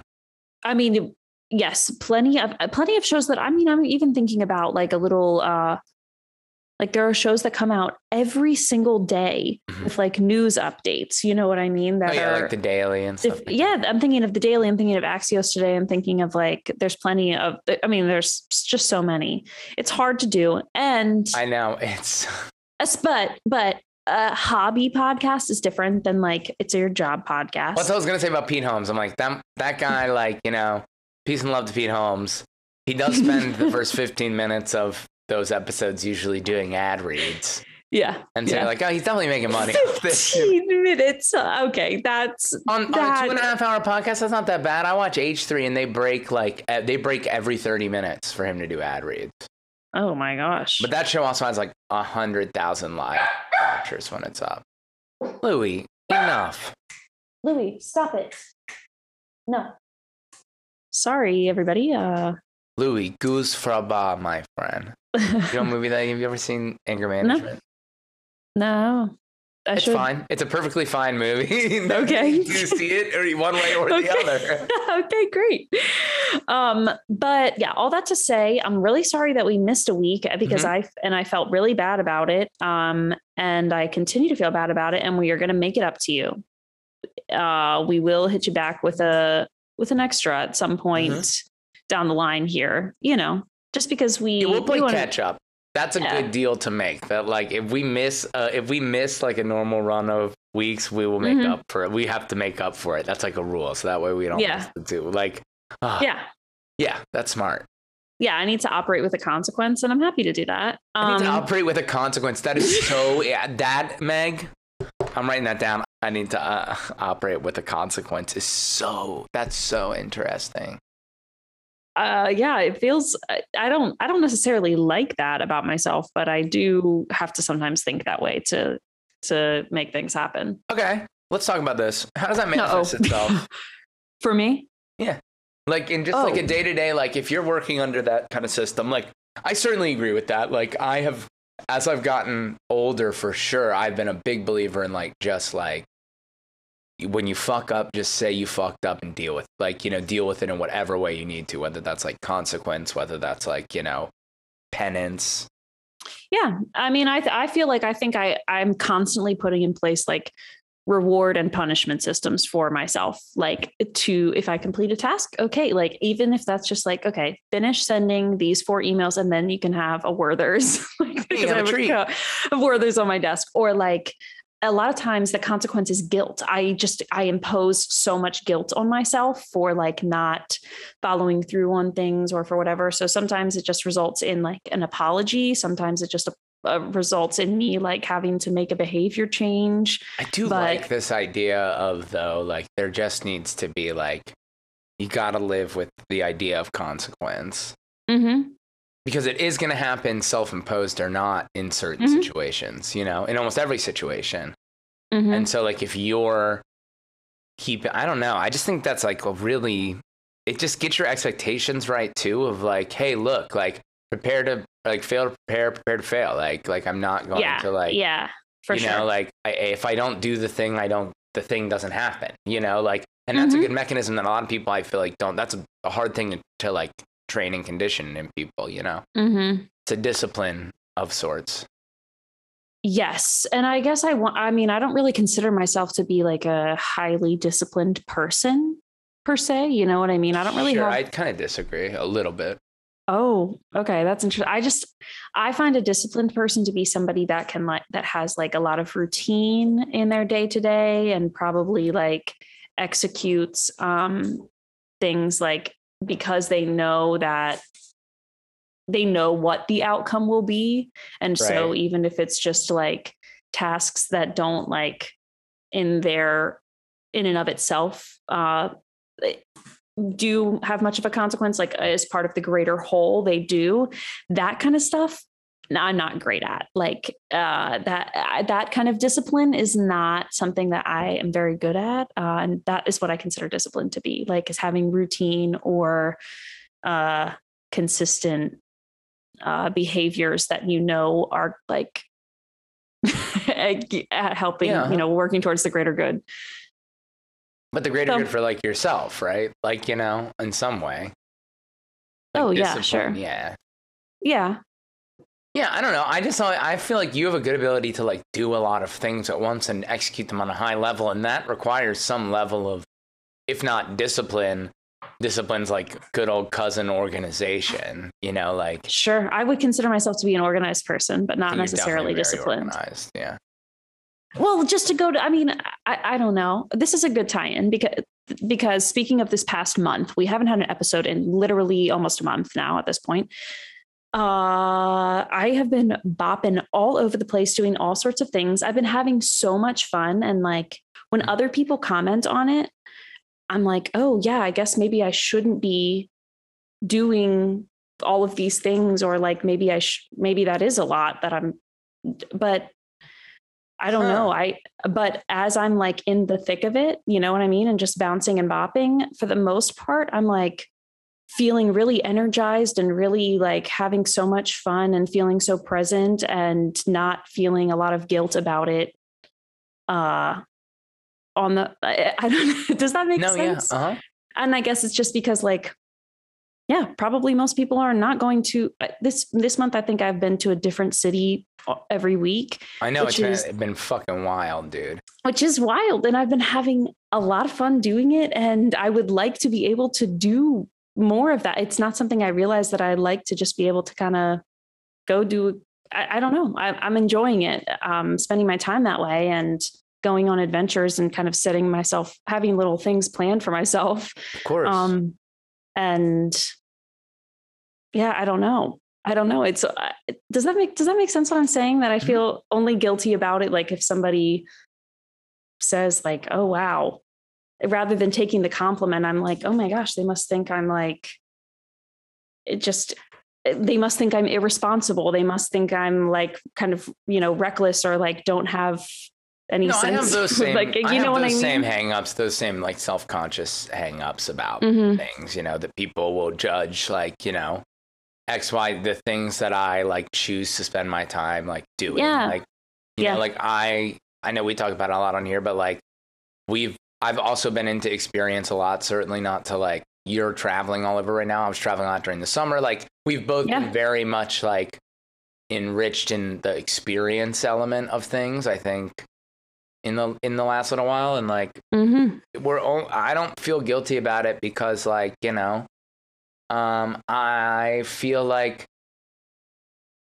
there's times where I feel very frustrated and confined by like the uh the fact that nobody like I feel like nobody learned anything in the last year.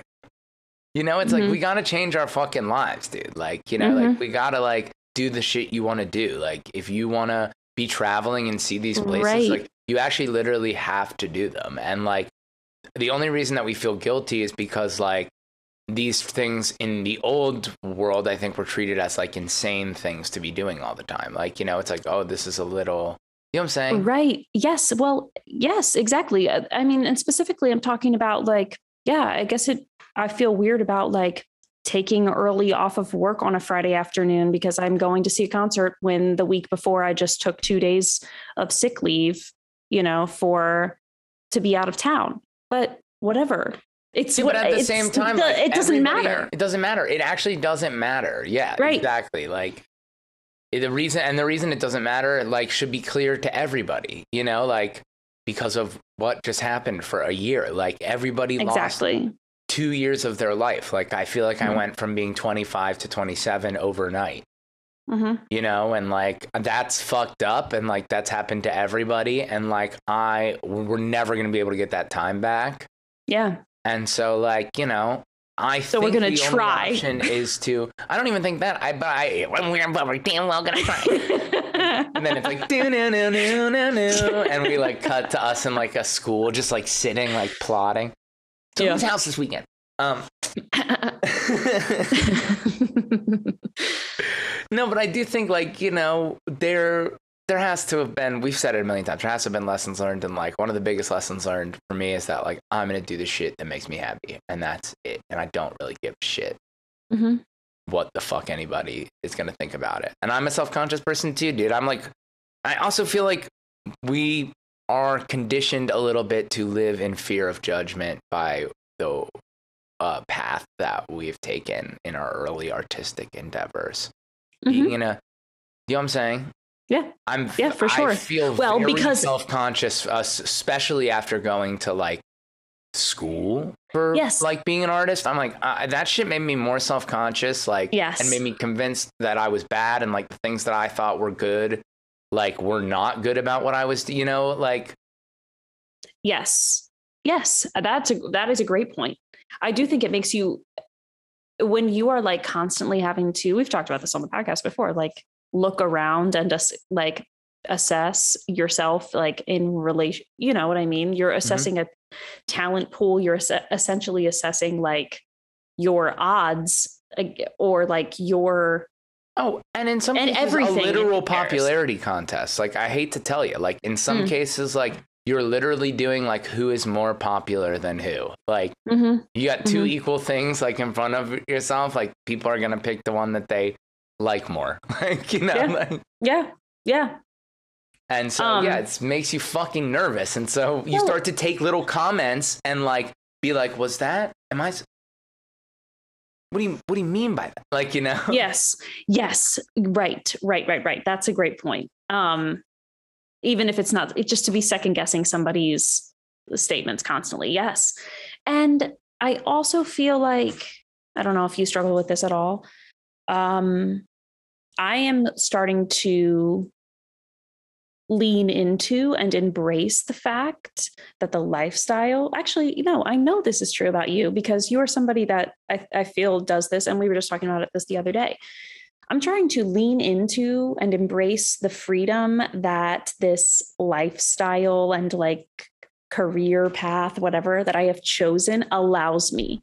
And for a long time and, and rather than and i do still slip into what i was just talking about is slipping into the like self consciousness that it is not your typical like corporate America or whatever. And so, no, I am not working normal business hours or, you know, I am not, but it also means that I can do a lot more things. And that's just because like I'm giving up some things for in favor of other Correct.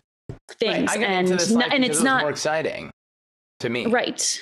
and appealing Right. to the experiences that I was seeking out of life that I was realizing in my like late teens, early 20s that like the Correct. experiences I want in life are only going to be possible by following this path and there's sacrifice one way or the other. And I do feel like, you know, my first few years in the business, I worked too much, which sounds fucked up, but I feel Mhm. like I didn't enjoy fully those years the way that I could have, or the way Mhm. that I see a lot of other people were able to. But I also don't, you know, that's the path. And I'm grateful for that too. But yeah, Right. I'm with you. It's easy Yeah. to fall back into. It's so easy.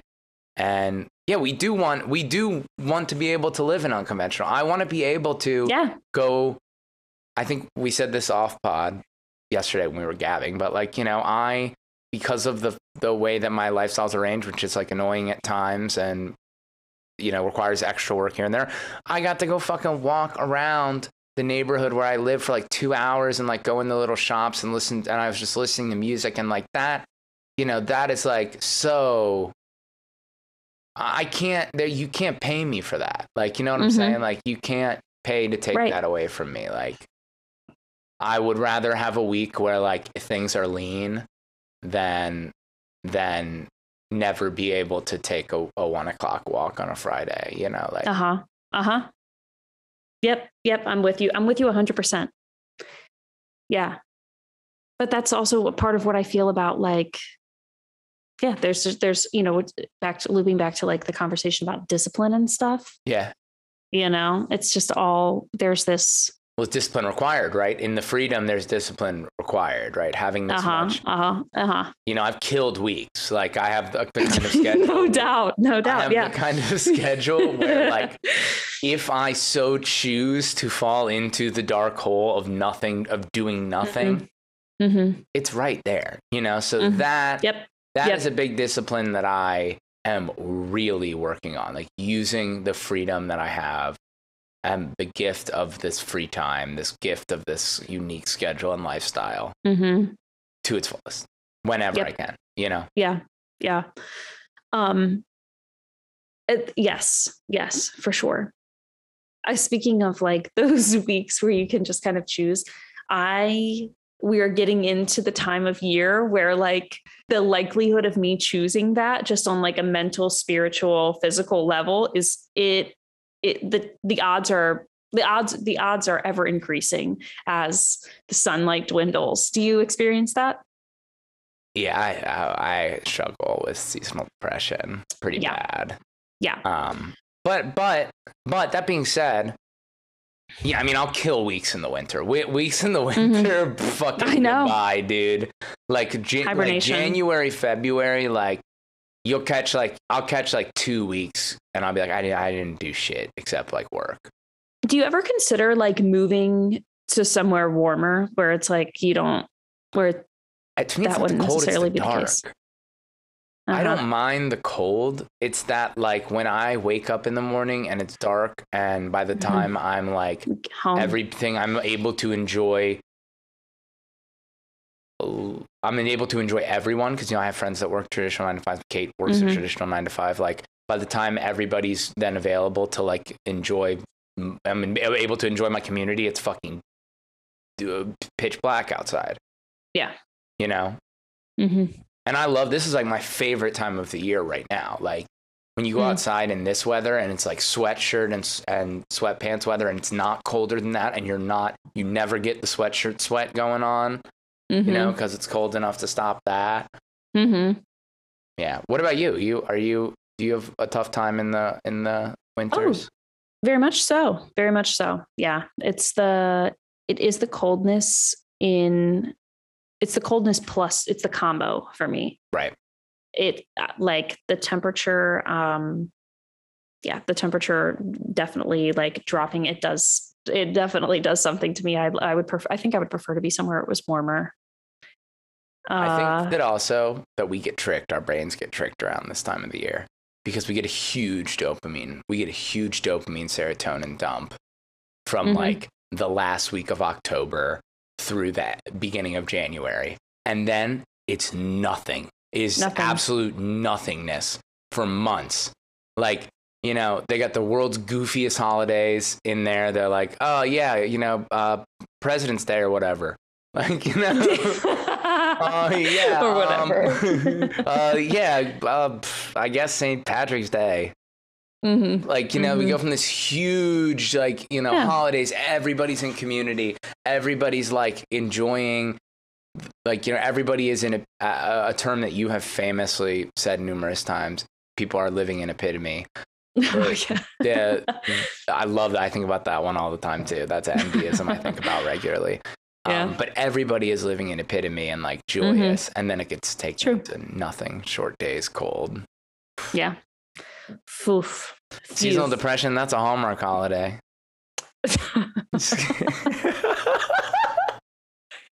oh my god. Um okay. Hey, Well- anybody who's trying to cancel me, you can just go ahead and clip me out of context on this show. Just start at any second marker on any episode, and you probably will be okay.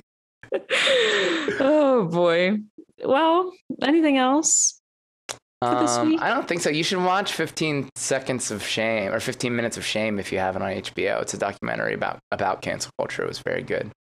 Oh, okay, I will watch that. and not like the fake ass cancel culture that millionaire celebrities talk about like the like talking about like oh people who like they talk to the guy who like fucking dumbass but the guy who bought like 17,000 bottles of hand sanitizer at the beginning of the pandemic Mm, that guy Mhm. they talked to him they talked to like a, a mexican man who was accused of doing the white power okay symbol out of his window when he was just cracking his knuckles and he got fired from his fucking job for it by a white oh guy Oh my god. yeah, I mean, it's like crazy. It just talks about Mhm. like, it just talks about like the complicated nature of like public shaming and the history of it, Mhm. and the guy who wrote the book.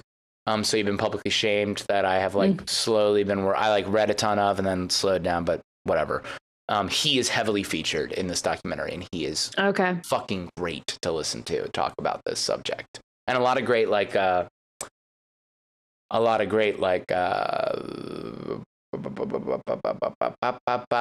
amazing like scholars and stuff like that sociology scholars and um, organizers and activists and stuff like that who talked about like the origins of call out culture during the 60s and 70s to basically like call out rapists in community literally call out like people in community who had like committed acts of violence or sexual violence against people in their community that weren't being handled by the law. So they were Oh. doing a lot. Yeah, it's really fucking interesting. And it just Yeah. made me be like, it just made me, it's a very fascinating topic that I think like we never actually really ever talk about correctly ever. And Mhm. I don't know how to talk about it correctly, but I mean, listening it's also Dave Chappelle like cry on his million dollar Netflix special about his other millionaire friend getting canceled or whatever. Like, who fucking cares? Like, mm-hmm. Right. And this is a relatively like, I mean, societally speaking, it's a relatively recent phenomenon, you know, and it's still like, I feel like we're still seeing it uh, emerge in different iterations. Does that make sense? Yeah, Like- I mean, well, it is like it's actually uh, it's like a pretty old thing, and like think about the bear. Like think about when you would put people in the to shame people in the town when you would like strap their heads in and their arms Oh, the oh, and oh, throw oh. Okay, so we're talking. I follow. This is not like specifically in regards to like Well, it loops it all the way back to like how it's manifested currently Okay. and how like this Okay. this this grand That's cool. tradition we have in communities and cultures of like okay. self-policing and using shame as a tactic to self-police within community like how Sure. because we now have these mass Uh-huh. communities online it's becoming crazy Mm-hmm. Mm-hmm. which is what you want right like in a group of friends like if someone's acting up you want everybody to be like yo fucking stop like behave you know Right. take some accountability which you know i think is great and people Mhm. mostly act like cancel culture is just saying like you're bad and you should go away forever and it's not what it is Right. Right. Oh, okay. Interesting. Yeah. But I was, I always just think of it as like in the current terminology, but when you give those like previous historical instances, that that's fascinating to me. Okay. Yeah. 15 seconds. What? 15 seconds of shame. shame. It's on HBO Max. Folks, Okay. Succession episode two tonight, season 3 Mhm. Both Meg and I have been watching. Yes. Although I do have to say, when I was watching it last week, I was like, did I ever watch season two? And I did. Three years ago, almost two yeah, years ago. but it was two years ago, and so I think I'm gonna re I'm gonna give that a rewatch. And also, season five, final season of Insecure premieres tonight on HBO Max as well. Folks, check it out. The So- show not sponsored by HBO Max. Also, I believe Could let- be, Let's just keep so. going. Dune also available on HBO Max for the next two weeks. Um, what the fuck else is going on on there? You got all I- the Tim and Eric collections. You got I just finished Veep, which Mm. uh, was a great watch. Uh, Great and show.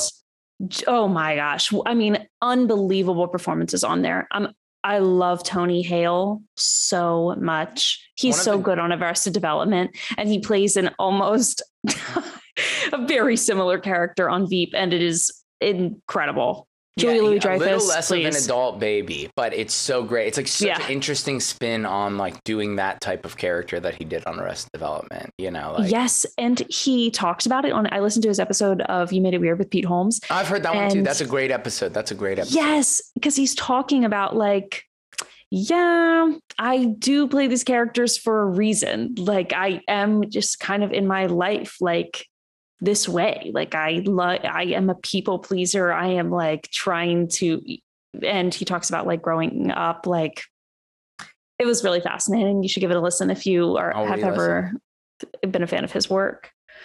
Uh anyway, yeah, Veep is on HBO also. Damn. All right, everybody. HBO Max. So- just so you know, it's out there. It exists. It's a streaming service. you know, next week we'll be talking about Paramount Plus. So come on back for that. And then the week after that, we'll be visiting the classic works of uh, failed streaming service Quibi. So check it out. We'll be watching Fierce Queens with um, Reese Witherspoon, the show about female animals. The and nature show where they basically go like, "This is the yes queen. She like." It, she is a cheetah, and yes, you best believe she's running that fast with babies in her belly and shit like that. It's like crazy Oh. shit. Ooh. Well, we can also watch the 10 part episode of, or the 10 part series of Princess, recreation of Princess Bride. True. All of the, all of the celebrities.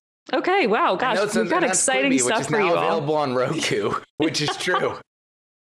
it's like Roku acquired the Quibi catalog. Oh my God. So if you Oh, got wow. Roku, you can watch the now defunct, formerly known as Quibi, but only after you come back next week, listen about Paramount Plus, and you Right. finish checking out all the wonderful selections that HBO Max has to offer this week. wow. All right, everybody. yeah. One of the lot weirdest pre-posts ever. but uh pretty good pretty good in my book oh, um, aces for me. That's a. That's gonna be for me an ace. um okay well everyone as always you can find me on the internet at meg bunn You can find me on the internet at double H, double A, double R, double I, double S, double O, double N. You can follow the show at Good to See You Pod. Uh, find it on your podcast provider if you actually that's redundant. Good to see you pod.com for all that stuff. Rate and review on Apple Podcasts. Listen to the baseball hat record. Um, and see live theater if it's around near you and see live music. yes we've been doing a lot of that and we'll be we'll be continuing to do it And live your life. A A A A A A. oh wait can i say one more thing Sure.